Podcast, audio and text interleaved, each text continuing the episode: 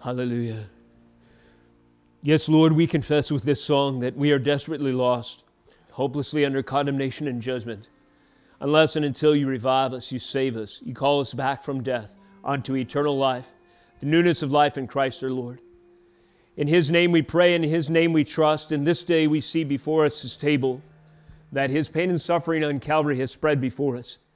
Remind us, O Lord Jesus, that when the crown or when the thorns of that crown were crushed into your brow, that a table was laid before that great feasting banquet in glory. And that when nails were driven into your hands and feet, the silverware, as it were, were laid beside that place setting. And as you suffered and breathed out your last breath, My God, my God, why have you forsaken me? The wine was poured into the cup.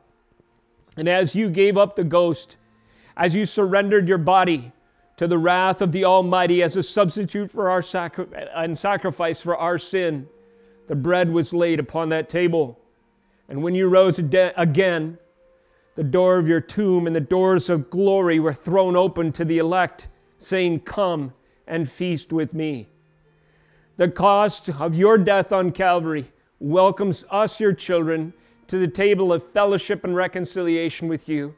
And this is what we celebrate confess and affirm and trust in now and for all eternity. Remind us of these truths, which are eternal, profound, immeasurable in their depth, and their awesome glory, as your word is proclaimed, and as we feast at the table of the Lord this day. In this, may you be glorified, Jesus, and your word proclaimed, and the gospel emphasized, and the church equipped to announce Christ as Lord, and in him as salvation from now until you return. In your name, in Jesus' name we pray. Amen.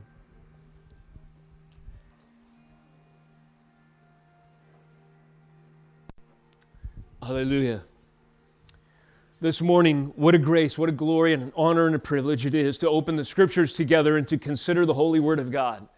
Please join me in turning to the book of Jude, which has grown familiar to us on Communion Sundays of late, as we have sought to plumb its depths a bit in our sermon series. We'll continue doing this today in Jude verses 16 through 23, focusing on two pairs.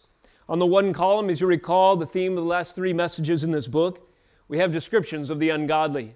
In the other column, we have admonitions, instructions for the holy. These are important distinctions for Jude to equip the church, and by extension for us, of course, as a church today, they are ever present, ever relevant. This morning's message is drawn from two references, two key words in the text. It's simply mercy and fire. If two words in our passage today could illustrate the stark difference in what's at stake in the gospel and our own future, I think those do well to summarize them. Mercy, that which is provided not because of what we deserve, but because of what Christ sacrificed for us in glory. Fire, that which He saved us from, the eternal wrath and judgment due our sin. The aim of this morning's message is to supplement growth in holiness via gospel perspective to take the perspective we're hoping today to glean from Jude, a cohort to the early apostles, and by those gospel realities, truths, boundaries, barriers, and lenses to see the world and the scriptures that we might be supplemented in our growth in our own holiness as believers. And if we have not confessed our sin and turned to Him, that the convicting authority of His word might draw us to repentance and faith. With that introduction and your hearts standing in reverence to the word as you're able, would you rise with me for the, for the hearing of God's word as it's proclaimed today? I'm going to give you 14b, and we'll go through verse 23 as we retread some of these passages today. Here is the word of God. Behold, the Lord came with ten thousands of his holy ones to execute judgment on all and to convict all the ungodly of their deeds of ungodliness that they have committed in such an ungodly way and of all the harsh things that ungodly sinners have spoken against him. These are grumblers, malcontents, following their own sinful desires. They are loudmouth boasters showing favoritism to gain advantage. But you must remember, beloved, the predictions of the apostles of our Lord Jesus Christ. They said to you in the last time, there will be scoffers following their own ungodly passions. It is these who cause divisions, worldly people devoid of the Spirit. But you, beloved, build yourselves up in your most holy faith. Pray in the Holy Spirit. Keep yourselves in the love of God, waiting for the mercy of our Lord Jesus Christ that leads to eternal life. And have mercy on those who doubt. Save others by snatching them out of the fire. To others, show mercy with fear, hating even the garment stained by the flesh. This is the word of God. You may be seated. The context of Jude's instructions, his admonitions to us, can be summarized, as I've said, in two key words today I've taken as my title. These provide clarifying truths to reinforce the faith of every true believer mercy versus fire. There is amazing and eternal mercy in Jesus Christ for the saints, albeit his mercy is weighty indeed. The mercy and grace of our God is not something cheap capricious, given on a whim, readily available at low cost. No, nothing could be further from the truth. It is precious, powerful, significant, and weighty indeed.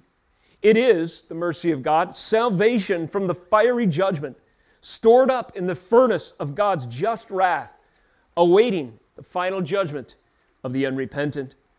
So, considering this framework and this context of gospel truths, because the stakes are so high, the apostles, Peter, James, and John, for example, and their cohorts, Jude, for example, could not afford to tolerate corrupting influences within the confessing church of Jesus Christ because it's either mercy or fire, because the stakes are so high.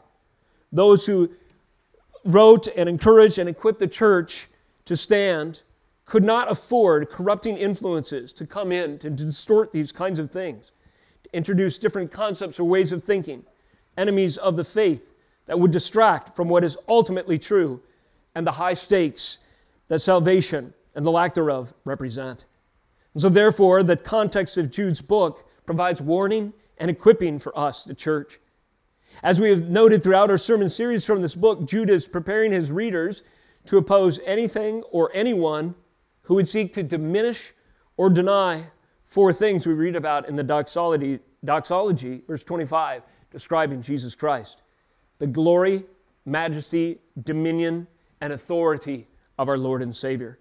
Again, Jude is preparing his readers to oppose. This is a key uh, theme we've taken from this book. Jude is preparing his readers to oppose anything or anyone, even anything in your own heart, that would seek to diminish or deny the glory, the majesty, the dominion, and authority of Jesus Christ our Lord. And verses 16 through 23, we continue now in this kind of series within a series, our fourth one, to catalog his descriptions of the ungodly on the one hand and his admonitions to the holy on the other. These distinctions understood and applied, these differences, they fortify us to contend for the faith. It's Jude's language for standing strong against enemies of the gospel, for fighting for the faith, defending it, standing firm, for contending for the faith, as he says, that was once for all delivered to the saints. So, in light of this, today we consider on the one hand the ungodly cause division, or division causers, versus the other hand, the holy show mercy to those who doubt. And likewise, the ungodly are worldly people, versus the holy are those called to save others by snatching them out of the fire. So let us consider this in the context of Jude's words, allusions that he draws on from the Old Testament, and a couple of corresponding texts of Scripture under this heading. Jude emphasizes distinctions between the following. Number one, as I said, division causers versus the merciful. Underneath that, our outline remains simple this morning, per the pattern we've been using. What do, division, what do those who cause division look like, and what do the merciful look like? And then the second major point this morning worldly people versus those who snatch others from the fire. What does worldliness look like in the church or in our own hearts? And finally, what does snatching others from the fire look like? What does Jude mean exactly by these things? That's what we'll seek to answer those questions today. Number one, Jude emphasizes distinctions between those who cause division, that would be strife, contention, animosity, fighting, you know, within the church and its members, within the body of Christ, versus the other side, the merciful, the difference between the two. And these uh, two difference or these two references are taken from verse 19 and 22. Of the ungodly, Jude says, it is these who cause divisions. And then he goes on in the same verse, worldly people devoid of the Spirit. But on the other hand, verse 22, as we have these two columns we match that with, and have, this is instructions for the holy, have mercy on those who doubt. So, what does it look like to cause division? And what are some symptoms of this kind of behavior? What should we watch out for in the church and in our own hearts? Well, from Jude's words in context, let me submit the following. We might identify three manifestations. These would be disruptive influences and factors within the church. And they are as follows Number one, the rejection of authority. Number two, blasphemy in disguise. And number three, self will or self righteousness. The rejection of authority, blasphemy in disguise, and looking out for oneself, self will. These are three things that Jude warns us and identifies as problems that need to be prepared for and that we need to be equipped to discern and to uh, deal with. Verse 4 For certain people have crept in unnoticed. These are the enemies that Jude is consistently warning us about in his epistle, who long ago were designated for this condemnation. He uses this term again, this modifier, ungodly, to describe them. Ungodly people who do what? They pervert the grace of our God into sensuality and deny our only Master and Lord, Jesus Christ. There is a rejection of Jesus Christ as Master and Lord. That is, there is a rejection of authority. There's a challenge to it that those who cause division often represent. It's recurring theme illustrated several ways in the text, not just this verse, but also verse 8. Yet, in like manner, these people also, describing examples of this kind of influence that Jude is describing, these people also rely on their dreams, defile the flesh, reject authority, and blaspheme the glorious ones. He gives three circumstances in covenant history to illustrate his warnings as well. In verse 11, we've covered this at length in past messages as well. Woe to them, for they walked in the way of Cain and abandoned themselves for the sake of gain to Balaam's error and perished in Korah's rebellion. We've remarked that each one of those represents a different kind of division causing tendency. In the case of Korah's rebellion, it was a rejection of God's appointed authority, the authority of Moses. In the case of Balaam, it was using it was basically systemic immorality, sensuality, and basically using the lusts of the people as a Trojan horse to come in, as it, uh, so to speak, and destroy them. In the case of Cain, it was doubling down on self will and his uh, resentment. And so he acted completely independent. Once again, blasphemy in disguise, rejecting the authority of God's word, and acting in complete self will. Cain broke God's law and killed his brother. What is this? This is blasphemy, furthermore. Not only is it rejecting authority, but anytime you reject the authority of Jesus Christ, it's not as if you proceed under no authority or no appeal to authority whatsoever. No, what do you do? Instead of the submitting to the authority of God, of Jesus Christ and His Word, you substitute another. Most often in our modern day, it's ourselves, is it not? Self will becomes the blasphemous God of those who reject, in commonly in these days, the authority of the Lord. Ultimately, it is a rejection of authority and a substitute of something else instead of the Holy One, Jesus Christ that leads to these corrupting influences within the church. Certain people have crept in unnoticed who long ago were designated for this condemnation.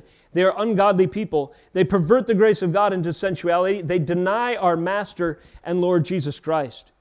Verse 9 describes them furthermore in this example when the archangel Michael contended with the devil, was disputing about the body of Moses, he did not presume to pronounce a blasphemous judgment, but said, The Lord rebuke you. And here, what he is saying is that to speak, presuming authority, independent of God's word, is to pronounce something blasphemous. To stand on something independent of what God has verified and established as the bedrock for our soul's convictions and what is right and what is wrong is to introduce a false God. It is to deny Him to substitute something in His place. It is blasphemy. Verse 10 continues on this theme, but these people blaspheme all that they do not understand and they are destroyed by all that they, like unreasoning animals, understand instinctively. So here we see that what is often substituted as an authority or a motive for action is one's base, carnal, fleshly, sinful desires instead of what God has said. But in this way, it is not just a sort of moral anarchy, but it is an, obli- an overt blasphemy against the Lord. These people blaspheme all that they do not understand. What of this self will? I said that, you know, today, while we uh, certainly have idols and we certainly reject authority often in our culture, it seems like this self interest, self identity, self will, the worship of self, and the assertion of self autonomy, if you will, a law unto oneself, is so common. Well, this creates problems and is probably, if you would pick any of these concepts, at the very root of division causing within the church. When one pursues his own self interest at the exclusion of others, it can only create strife. In verse 12, these are blemishes on your love feasts. They are, uh, uh, they, uh, as they, excuse me, feast with you without fear. They are, as some uh, translations rightly identify, shepherds feeding themselves, waterless clouds swept along by winds, fruitless trees in late autumn, twice dead, uprooted, wild waves of the sea casting up the foam of their own shame, wandering stars. So, what is pictured here in these various illustrations is that this radical selfishness, self interest, and self centeredness creates chaos. It's like a cloud promising rain, but nothing ever comes. It's like the storm without the nourishing, uh, without the nourishing moisture required for the trees to grow. It's like trees that are twice as bad as if they just didn't bear fruit. Maybe there's hope for them next year, but no, they're uprooted, they're dead. The reason they bear no fruit is they have no roots they're wild waves on the sea. There is no direction. You can't count on them. There's no consistency. So when we follow ourselves, our own sinful desires, when we live life according to our impulses and our, our strongest felt emotions without holding them accountable and passing them through the filter of God's word, what breaks out is moral chaos. Self will involves two things pride and self indulgence. Self indulgence would be the desires that drive us in our sin. Pride would be, I deserve or I should have the right to follow these kinds of things. This is what Jude summarizes in terms like ungodly passions. Whether whether pictured in the fate of the rebellious angels, those who pridefully, following Lucifer, declared their autonomy and their independence against the Lord when we're summarily cast out of heaven, or the moral anarchy of Sodom and Gomorrah, another reference in the text, or the premise of the sin of Korah, Cain, or Balaam's apostasy, Jude identifies the tendency in every age for the truth to fall victim to self will or self righteousness. When we serve ourselves, the truth of God's word is the first casualty.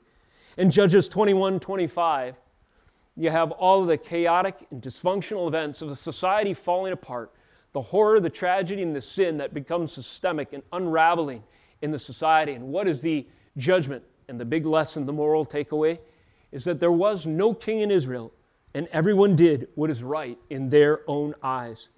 Because everyone pursued their own unqualified self interest, then there was no king, there was no authority. A unifying principle that would keep the society together was lost.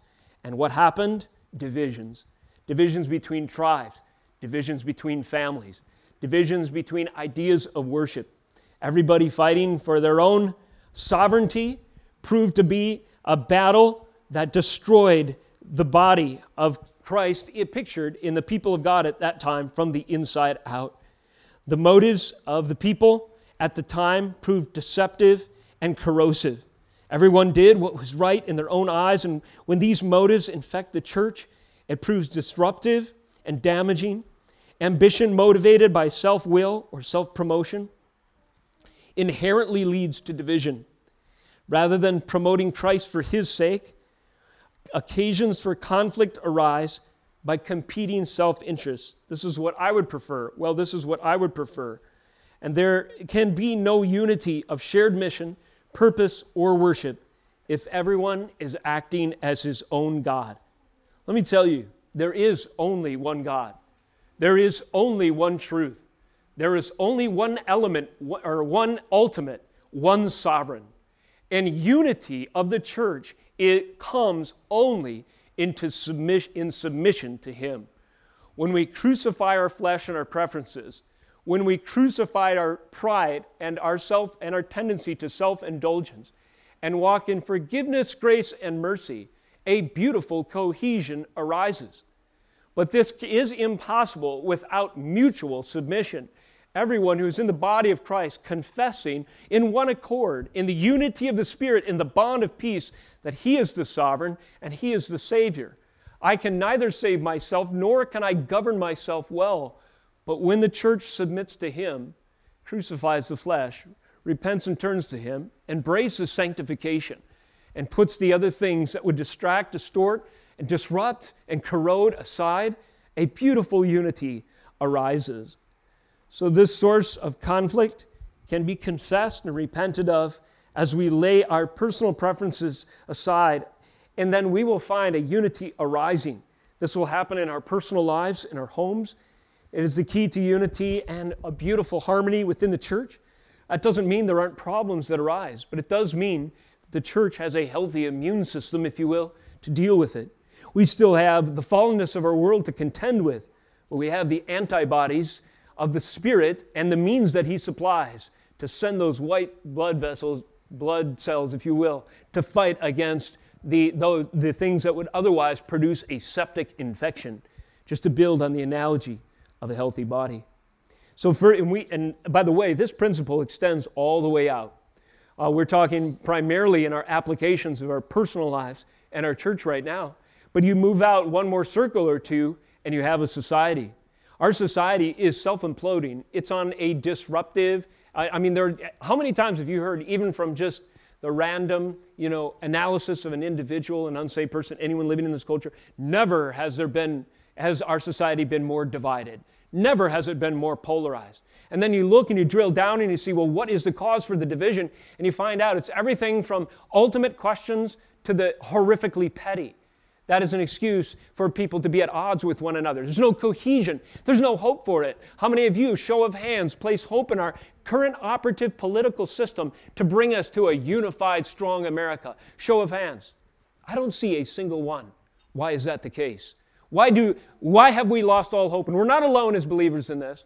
People have grown cynical against, uh, against the current order of society to bring peace and cohesion. Well, the reason is, is because when everyone pursues their own self interest, their own self identity to the exclusion of his neighbor, and does not surrender to the sovereign Jesus Christ, and does not measure his obligations to his neighbor, whether it be his husband or, or her husband or his wife, excuse me, almost inadvertently adopted the corruption of our society right now and the way I was laying out the relationships within a godly home. But no, whenever we adopt ourselves as the standard by which to judge and, and our actions and our interactions with others, there can be no hope for unity and cohesion. A strong society, a family, a people, a, a nation, a church can only be unified when Jesus Christ is Lord and we submit and surrender to Him.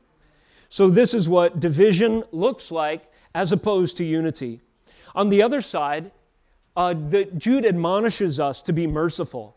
So we have the division causers. What's the polar opposite? The merciful, if you will. Verse 22 As against this, we have instructions have mercy on those who doubt. We are to extend mercy. I love Jude's instructions. I see them as an extension and application to the problems that he was addressing within the church of the opening of Jesus' great sermon in Matthew 5. You remember this, don't you? The Beatitudes. He, Jesus, opened his mouth and taught them, saying, Now ask if any of these sound like the self interested or self indulgent impulses of those who walk in the flesh. Blessed are the poor in spirit, for theirs is the kingdom of heaven.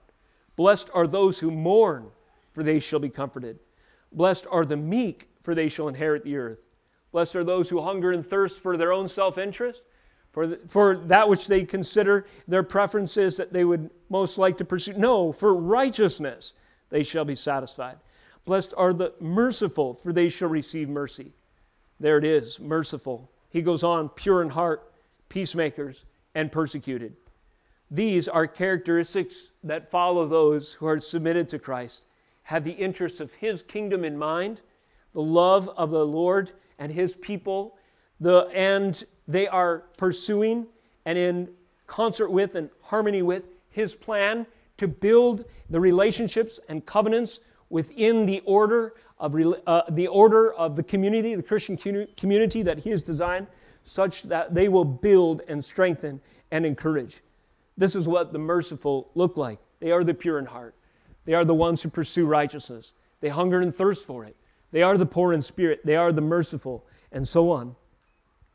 Now, as we continue to see Jude's exhortations in this regard, we see that not only does Jude uh, have sort of an application of the Beatitudes applied to the challenges within the church of his day, but we have at least two applica- further applications we could draw with respect to mercy.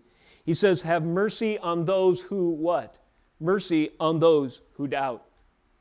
So we are called to be long suffering with those who remain skeptical to some degree, who have doubts and weaknesses in their faith. I suggest that this could well apply to those within the church who are believers but need to be strengthened. They're doubting, they're struggling in their flesh with the certainty that comes from having feet firmly grounded on the Lord and in His Word. I'm sure we can all relate to that weakness of the soul that we experience from time to time. But also, there are, of course, doubters that remain unbelievers outside the faith. And I believe it is appropriate to apply the calling of mercy to both. Consider the calling of mercy for evangelism. Uh, have mercy on those who are around you by sharing with them the truth that there is fire to escape and that there is mercy in Christ alone to escape it. We can expound the connection to the last exhortation, perhaps. Keep yourselves in the love of God, waiting for the mercy of our Lord Jesus Christ that leads to eternal life. We are described in Jude's words as those believers who are waiting for the mercy of Jesus Christ to rescue us from this vale of tears and usher us into the fullness of his kingdom realized in glory one day. We call this heaven, the new heavens and the new earth.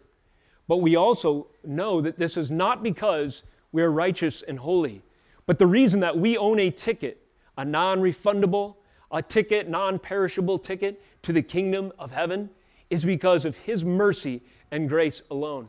So we who remember this it is natural then, then for us who have received mercy and held, are held, holding ourselves accountable to remembering that, to extend mercy to others. We can have mercy on those who doubt and apply the calling, or this calling, to be merciful to evangelism as we connect the two. Mercy leading unto eternal life is the promise and gift that we've received. But let us not be selfish and stingy and hoard it and bury it, as it were. But let us extend mercy to others. It goes hand in hand with remembering the great gift of our salvation. There are motives for hiding our light under a bushel, and the one we most commonly might think of is fear of man. Well, I'm embarrassed to share my faith. But there are other things that can cause us to put a bushel over our light, and taking mercy for granted is one of them. Taking mercy extended to us for granted can lead us to a sort of jaded indifference toward those around us who remain under God's wrath. And so, Jude's admonition to us is remember the mercy extended to you. I mean, I, and I mean chiefly illustrated at the Lord's table today as we hold ourselves accountable to the cost of our salvation and the cost of that mercy extended to us by partaking on our lips the very elements which symbolize the death, the burial, the shedding of Jesus' own blood, as we do this, then we can remove the bushel of jaded indifference and begin to be motivated to a greater extent to extend mercy to those who doubt by sharing with them the gospel and pray that in so doing we might be privileged to be used by God's hand to snatch them from the fire, which we'll touch upon in a moment. Furthermore, that's a motive for apologetics. When we contend for the faith and share the truth, of the Word of God, we can do so addressing questions, offering evidence, engaging with arguments. We see the apostles doing all these things. And by these, the faith is clarified to the skeptical, we pray. But listen, not because they have an excuse to doubt, and not because they have a leg to stand on in their skepticism. They do not. Romans 1:20 is clear. The unbeliever is without excuse. He stands condemned and justly so. He has already been given sufficient proof that God is real, and he has and he stands in judgment in relationship to him. Nevertheless, we do offer these things, but what is our motive? We do so out of mercy. Out of mercy for those who doubt, we engage with them and we share the truth and evidence of God's glorious revelation, including how He saved our souls. And in so doing, we demonstrate sincere love for them. We don't grant them the luxury of their, uh, uh, we don't grant them the luxury of their skepticism as if neutrality is, is a real thing or, or they have a right to feel like the Bible has problems. No, we do it out of mercy, at least when we do it rightly so. Once again, remember the table of the Lord this morning as a tangible reminder of the cost of God's mercy given towards us. And as we in, embrace that for what it's intended, it will equip us to cause less division and to extend more mercy. And second major point this morning worldly people versus those who snatch others from the fire. Back to our text and our two columns, as it were. Verse 19 it is those who cause, it is these who cause divisions, worldly people, devoid of the Spirit. That's the ungodly. But on the other hand, verse 23, the holy are described this way They save others by snatching them out of the fire. To others, show mercy with fear, hating even the garments stained by the flesh. Leaving that second clause for a later message, what does it mean to snatch others from the fire? And even before we consider that, what does ungodliness look like or worldliness? What do worldly people look like? Well, one study aid that I was perusing for preparation of this message, message this week gave the following definition What is worldliness? Well, it's worldly mindedness, some argue is a better translation. It is a quote unquote wisdom, you could also substitute frame of mind or worldview. It is the wisdom, quote unquote, in harmony with the corrupt desires and affections of the fallen soul and springing from them. So if all we have to draw on for the well, from the well of our opinions and conclusions as our sinfulness and our, experiment, our experience, what will we arrive at? What will be our mindset? What will be our, worldly, our worldview? Well, it will be worldly mindedness. It will be an uncritically adopting what seems to be the path of least resistance, giving all these influences in a fallen world a worldview derived from and limited to our fallen condition of humanity. From that springs, from that wicked soil springs the poisonous philosophies and practices, excluding and independent of divine revelation and a sovereign or transcendent moral authority. So people act and think without any regard to holiness. If I could think of a key word that would describe the antidote and the opposite of worldliness, it would certainly be holiness, I would suggest. Holiness is a recognition of the otherness of God so completely perfect and awesome in his power, majesty, wisdom, glory, his worth, his works, and attributes, that he, by virtue of his own being, is the standard and perfection and shining beacon for hope, direction, and all things pertaining to life and godliness. He and His Word are the sufficient source that shines forth the light by which, as C.S. Lewis said in one famous quote, we see everything else. C.S. Lewis said, I don't believe the sun exists so much because I can shine a flashlight and find it, you know, with the tools at my own disposal. I, rather, I believe the sun exists because by its light I see everything else. This is a biblical worldview we confess the truth and authority, the sufficiency and the inerrancy of God's holy word. We confess the holiness, the power, and the glory of God because by it we see everything else. We understand rightly what is sin, what is righteousness. We understand rightly and discern rightly, according to that standard, what is worldly and what is not. Turn with me to a great cross reference in this regard, 2 Corinthians chapter 3. Paul uses an analogy here to demonstrate or to illustrate a contrast between the worldly and the godly, he uses the term veil. And I think it's helpful in applying this text in our call. Not, uh, so verse 12, 2 Corinthians 3 Since we have such a hope, we are very bold. Not like Moses, who put a veil over his face so that the Israelites might not gaze at the outcome of what was being brought to an end. But their minds were hardened, for to this day, when they read the Old Covenant, the same veil remains unlifted, because only through Christ is it taken away. hardened minds, equal veil, which obscures their eyesight. We continue in verse 15. Yes, to this day, whenever Moses is read, a veil lies over their hearts. When one turns to the Lord, the veil is removed. Now the Lord is the Spirit, and where the Spirit of the Lord is, there is freedom, and we all, with unveiled face, beholding the glory of the Lord, are being transformed into the same image from one degree of glory to another. For this comes from the Lord, who is the Spirit. According to Paul, hard heartedness, sinfulness, ungodliness, worldliness is like a veil that remains over our eyes and obscures everything.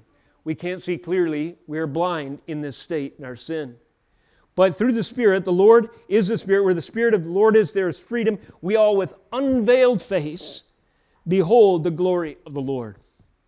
As you consider the Scriptures, as you pray through in your own times of confessing your sins and the weaknesses of your flesh before the Lord, think about the hardness of heart tendencies that you may have.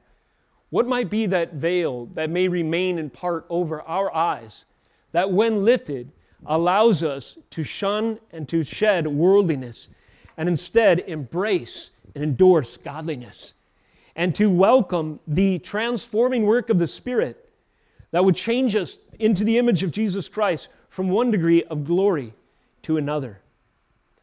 This world, or uh, as we consider this, this veil or this unveiled awareness and submission leading to personal sanctification from glory to glory should be the goal and the heart and the prayer request of all true saints. Pray this way O Lord, may the veil lift from my heart. May the hardness be pulled aside, and instead let me see you and therefore be transformed into the glory of the Lord, uh, according to the glory of the Lord. Let veils of deception lift and hardness due to these from my heart. Let veils of the normalization of things in the wicked culture I live be lifted by the Spirit of God. Let the veil of fleshly desires and indulging sin in my own heart, the lust of the flesh and the boastful pride of life, be lifted as I come into your presence and as I partake at the communion table.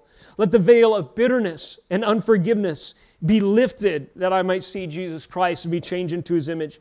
Let the obscuring blinders of my, my eyes of complacency, of fear of man, of resentment, hopelessness, depression, despair, you could add to the list. Not to list every vice, but to give a few examples of that which is, if it were to be entertained, in the hardness of our heart remains a veil leading to ungodliness.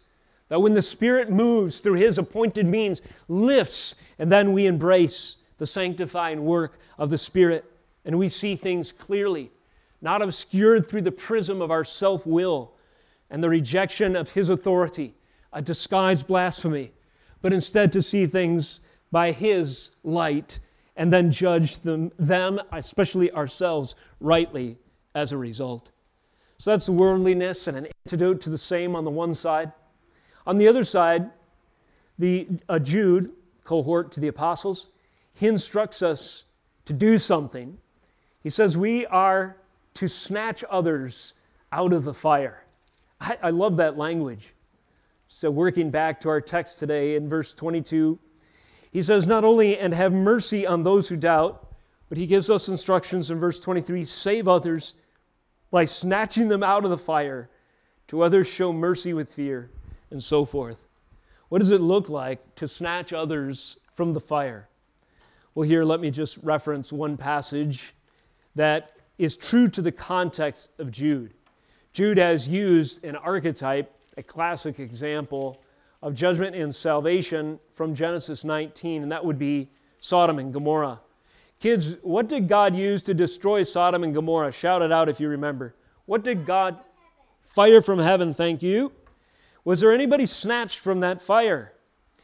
Verse 15, good question. As morning dawned, the angels urged Lot, saying, Up, take your wife and your daughters who are here, lest you be swept away in the punishment of the city kind of yelled that because I believe it communicates the urgency what's going on. There is a countdown 10, 9, 8, 7, 6, and pretty soon the blast, this nuclear blast of what actually now some secular historians recognize a meteor exploding over this region has just moments before everything in the wake of God's appointed judgment will be destroyed and incinerated in an instant by the well deserving fire of his wrath. As morning dawned, the angels therefore urged Lot and his family up. It's time to go. This is emergency. What did Lot do? He lingered. He's an idiot. He doesn't recognize there's a hardness on his heart. There's a veil that yet remains. Yet we know from the broader testimony of Scripture that Lot is a believer. But how is God's mercy extended to Lot? In this way. So the men seized him and his wife and his daughters by the hand, and the Lord being merciful to him. And they brought, the Lord being merciful to him, and they brought him out and set him outside the city. What happens? Boom! The blast radius of God's judgments can be visible for 700 to 800 miles in radius, some historians figure, as fire rained down from heaven and destroyed every wicked and unrepentant sinner and Lot's wife.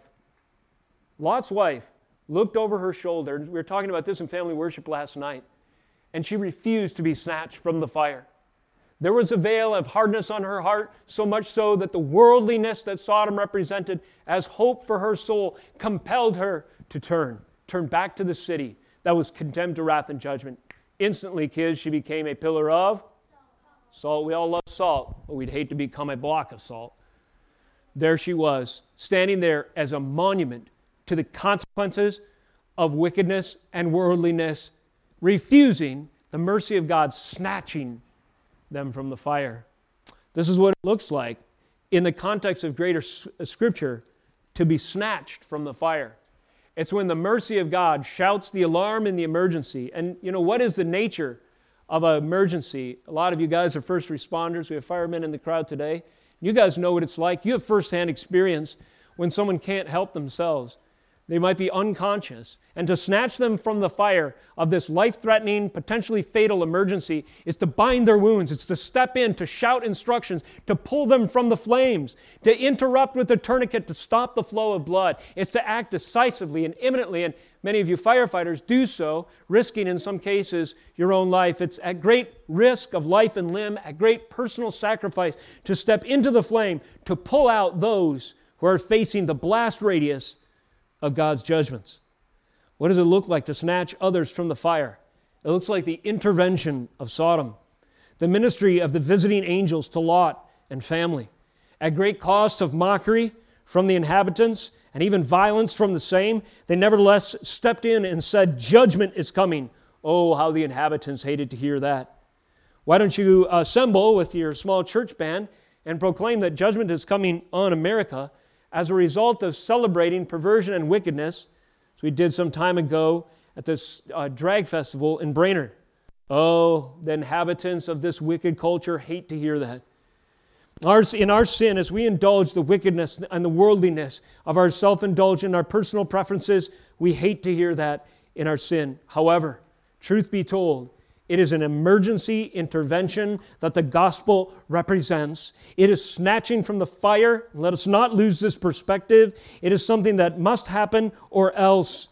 And the true believer, following the model and the example of Jesus Christ, at great cost of mockery and even ourselves, we are called to be like him, to lay down our lives, take up the cross, and go and see if we might be used to snatch others from the flame to pull them from the blast radius of judgment, and in so doing, to be an extension of God's mercy via his servants preaching the gospel. There's other imagery in the scriptures you might look at at a different time. Amos 4:11, Zechariah 3:12. Jerusalem is described as a brand plucked from the fire. Similar language. The last moment she was spared in God's mercy deserving judgment. We are a brand plucked from the fire at the last moment God saved us. He spared us from deserving judgment. He pulled us out of Sodom and he, and he planted us in Jesus Christ. And He did so through the work of Christ on Calvary. We were dead to rights, yet we were rescued just in time. We were spared utter destruction.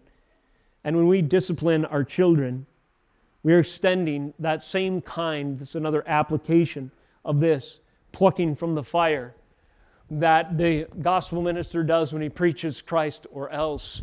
When we discipline our children, we're plucking them from the flames, as it were. If you are allowed to, to not suffer the consequences of sin, and just to indulge the way that you would like to live, and to go on in your ungodliness and worldliness of wicked heart without consequences.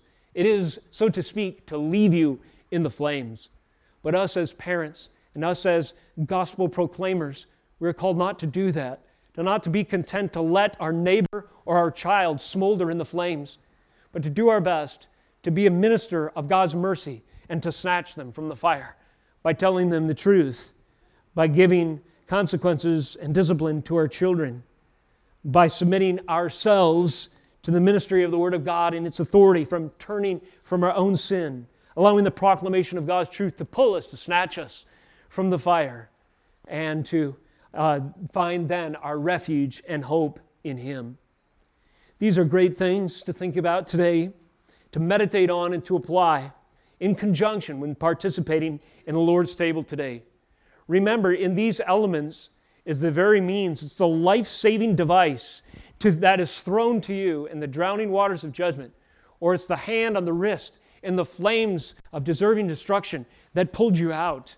It was the body of Jesus Christ sacrificed in your place, his blood shed as an atonement to cover your sin that snatched you from the fire. Today we remember this.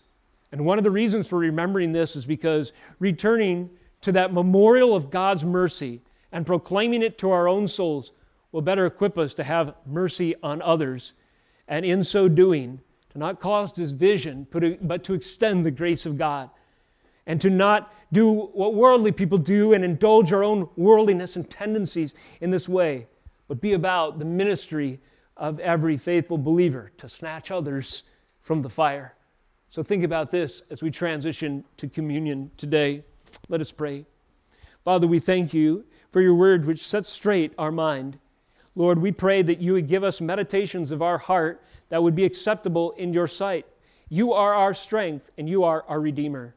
May the word of God proclaimed and partaken on our lips, as it were, today, and sung in the praises of your people, the prayers and the fellowship even of the saints, may it move us, Lord Jesus to have fruitful meditation and application of your scriptures. May it move the lost to turn, to confess their sins, and to run headlong out of Sodom once they see things clearly and light of sin and salvation, mercy and fire. We thank you, Lord, for your grace, giving us these things today. And we pray in advance for baptism coming up, Lord, that there again these truths might be emphasized to, such that they be indelibly written upon the hearts of everyone who goes under that water so they would not forget the truth of their own salvation. And all of this that you may be glorified. In Jesus' name, amen.